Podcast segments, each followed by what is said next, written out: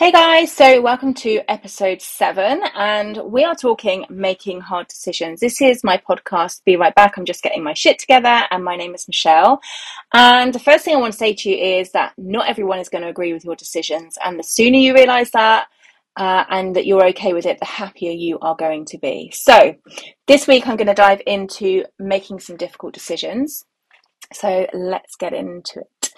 Uh, so life doesn't always work out as we plan, or sometimes not even as we plan, to be honest. Just sometimes life doesn't look like a traditional path.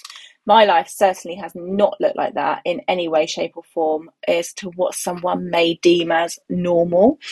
And when I say traditional, what I mean is what society deems as normal. And I think that we have to understand that life has changed so much um, over the last you know 20 years. And life has changed so much from when my grandparents were living life and bringing up children. So much has moved on and there are endless endless opportunities that we have at our fingertips these days with technology the internet social media that just weren't even around when i was a teenager. Uh, my god i sound old.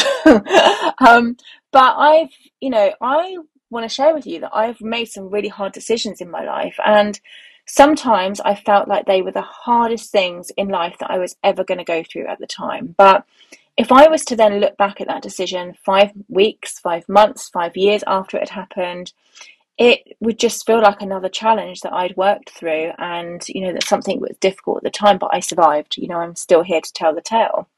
So, some of the things that people may deem as normal could be things like finding a good job when you leave school or college, and maybe that job is the career that you will choose for life. And we all know that isn't necessarily the case, especially these days. Maybe finding a partner, getting married, buying a house, moving in together, then having children. The mum stays at home and looks after the children. The dad provides for them financially. The wife does the housework and the kids. And divorce is definitely a big no. Um, you, that you have to make a lot of sacrifices to have the things you want and to be grateful for what you have and you know those types of things. And when i was writing some notes out for this podcast i a few things sort of came back to me and just popped into my head that i was told growing up things that i remember and things that have definitely affected me. Not you know not mentally not majorly but i would say they've definitely caused some limiting beliefs in my mind and some blocks around money. And some of the things, and you may have heard these as well, had these saints said to you when you were growing up, um, that I was always said to me, uh, just be satisfied with what you've got, Michelle. You know, why do you need that? Can't you just? You know, money doesn't grow on trees. Um, Michelle, you've got all these big ideas, but you don't have any money for any of them. Where are you going to get the money from to do that? Right?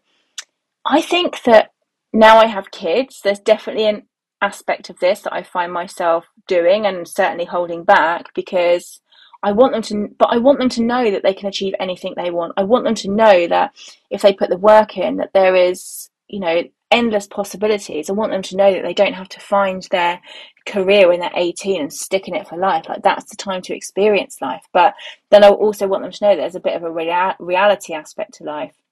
But I constantly try not to, you know, I constantly try not to say those things to the kids because from experience, I think it creates a lot of blocks, a lot of limiting beliefs around what we feel is possible for us in our lives, and definitely around money blocks and ceilings of earnings that you can expect to earn. But anyway, people will always have an opinion on what you are doing. Sometimes that opinion comes from a place of wanting the best for you and to help and to educate. And when I'm talking to the kids about money, you know, that's certainly where I'm coming from. Um, you know, there are lots of things that that I will have an opinion on. It's because I want to genuinely want to help someone. But then you can we'll always get the people who just have an opinion and on what you're doing and for whatever reason which I will never know and never understand but sometimes it can just be that it doesn't match their belief or it you know it, it isn't what they deem as normal or what they think you should be doing. And my belief is that it's natural to be inquisitive. It's natural to have an interest in other people's lives. And a lot of the time it can make us realize what we do or we don't want in life. You know it can inspire us it can give us ideas. But it's also important i think to be I also think it's important to be open and honest and share share advice that you have and share lessons and you know, an outlook on things and things that you may think you may be able to help people with. But there has to come a point where we accept that people will and they can and they should make their own decisions. And they should make those decisions based on what they feel is right for them. And there should be zero ju- judgment from people.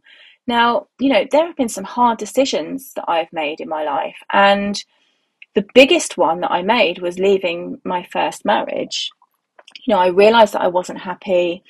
He wasn't a bad person and he was the father of my two oldest children. I loved him because he was the father of my kids, but I wasn't in love with him anymore.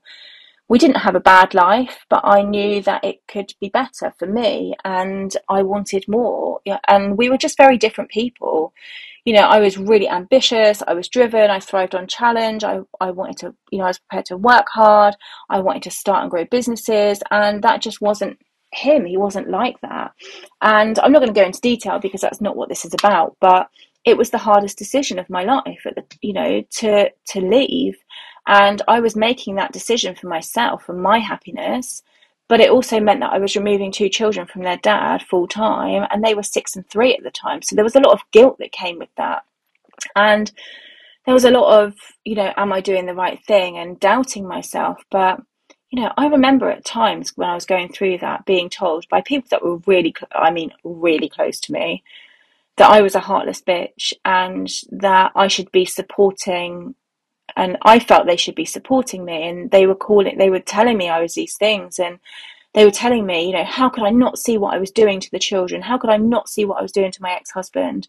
You know, I had long letters from family members which said, you know, a lot about things like marriage is hard and that I should stick with it and I should go to couple counselling, that I should stay for the kids, and that I was giving up too easy. But I knew deep down that this would only change things for a short time. The damage was already done. My mind was made up and I knew what I wanted. And but that didn't mean it was going to be easy. And no one in our family has ever been through divorce. Like I don't I think actually I am still the only one who's ever been divorced in our fa- in our family, um, and uh, like I'm nicknamed Lead in like in my immediate family. Like with, with my brother, my brother is Golden Balls. Um, he literally cannot do any wrong by my mum, like literally nothing wrong at all. My sister is the youngest, and um, I always felt like she was a bit of a princess growing up. So she is called Platinum, and I am Lead. Like I'm literally like the black sheep, I would say, or you know, I'm I'm not, but I certainly felt like that at times. And don't get me wrong, you know, we have great relationships now, but I always feel like, you know, I've always felt in the past like I'm the odd one out. And I think it's because I make those hard decisions and I, I used to feel like I was failing and that, you know, that people like my parents weren't proud of me because I hadn't really achieved anything. I hadn't done things that the others had done and the traditional way of doing things. But the way I see it is that you know, I've made those hard decisions and it's led me to where I am now. And now I'm, you know, I've made those decisions for me, not for anyone else. And, you know, I actually had this conversation with the older kids a, a couple of months ago and I said to them, I can't remember what had happened at the time, but I said to them, can you imagine if me and dad had stayed together? And they both laughed and they were like, oh my God, like it would have been horrendous. I would have moved out years ago. And that's the, that's the thing. I made that decision for my happiness not because of anyone else. Yes, I could have stayed, and I could have stayed very easily, and I could have stayed because my family told me to, because it wasn't the done thing to get a divorce, because they said I hadn't worked hard enough. I could have easily have bought into their reasons and the things that they thought I should do. But what sort of life would the kids have had? You know, they wouldn't have their brothers and sisters. You know, they've both got four brothers and sisters now. Like I've got two, and their dad's got another two. Like they would have had two parents that would have split up maybe during their teens, maybe would have argued for years. You know, we wouldn't have been happy. And I also thought the other day that they never really have seemed to have been majorly affected by the immediate breakup.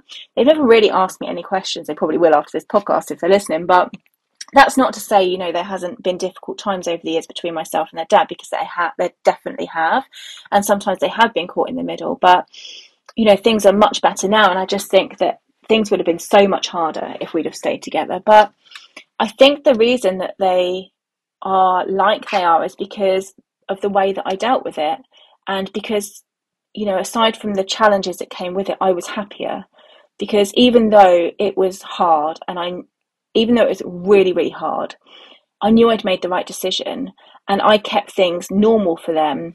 I kept things stable ever since that day that I left with them.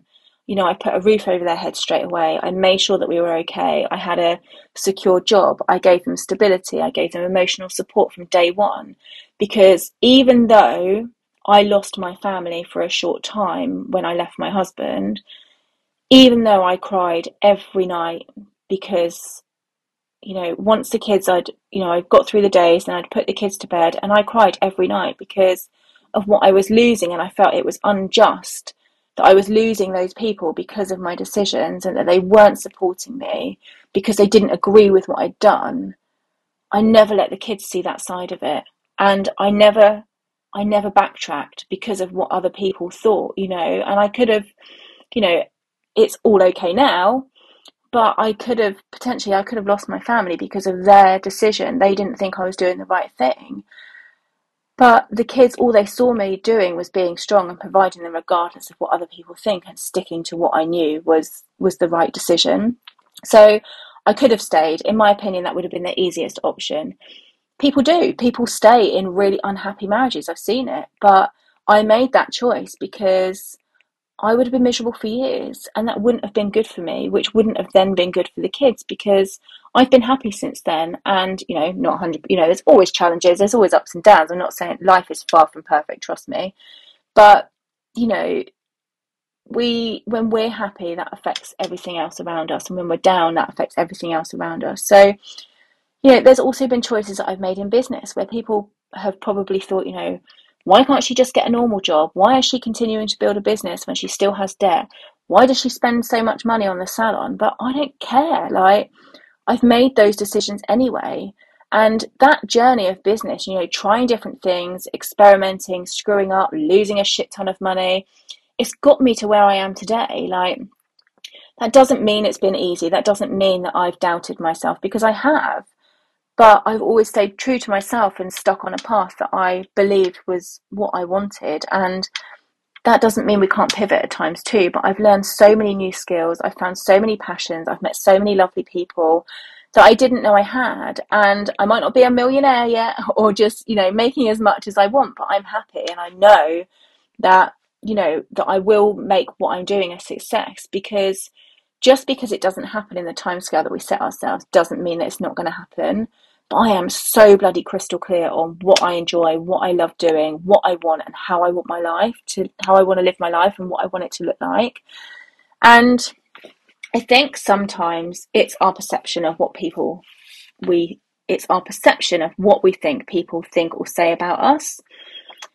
But sometimes people do just actually think and say those things about us. You know, it can be heartbreaking. Trust me, I have been there. I could write a book about all the things that have been said to me, about me, said to me by accident. And yes, I do care. Like, it has broken me sometimes. I have spent lots of nights in tears because it's hurtful. You know, I care. I didn't care what people think. I cared about the people that were saying those things about me or to me.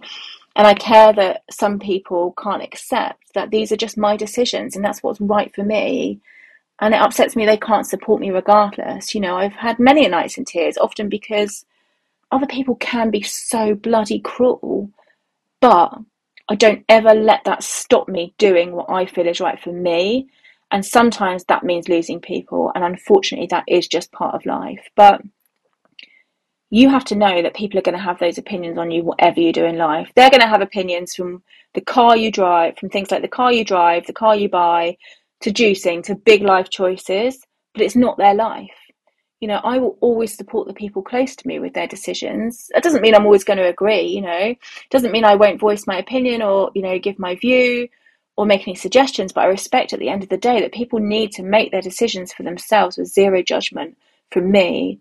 But that doesn't mean that we can't still support each other. You know, sometimes the biggest decisions that we make, the hardest decisions that make, the the the decisions where we you know sometimes lose people, we feel like we're losing something, can actually be the best decisions of our lives.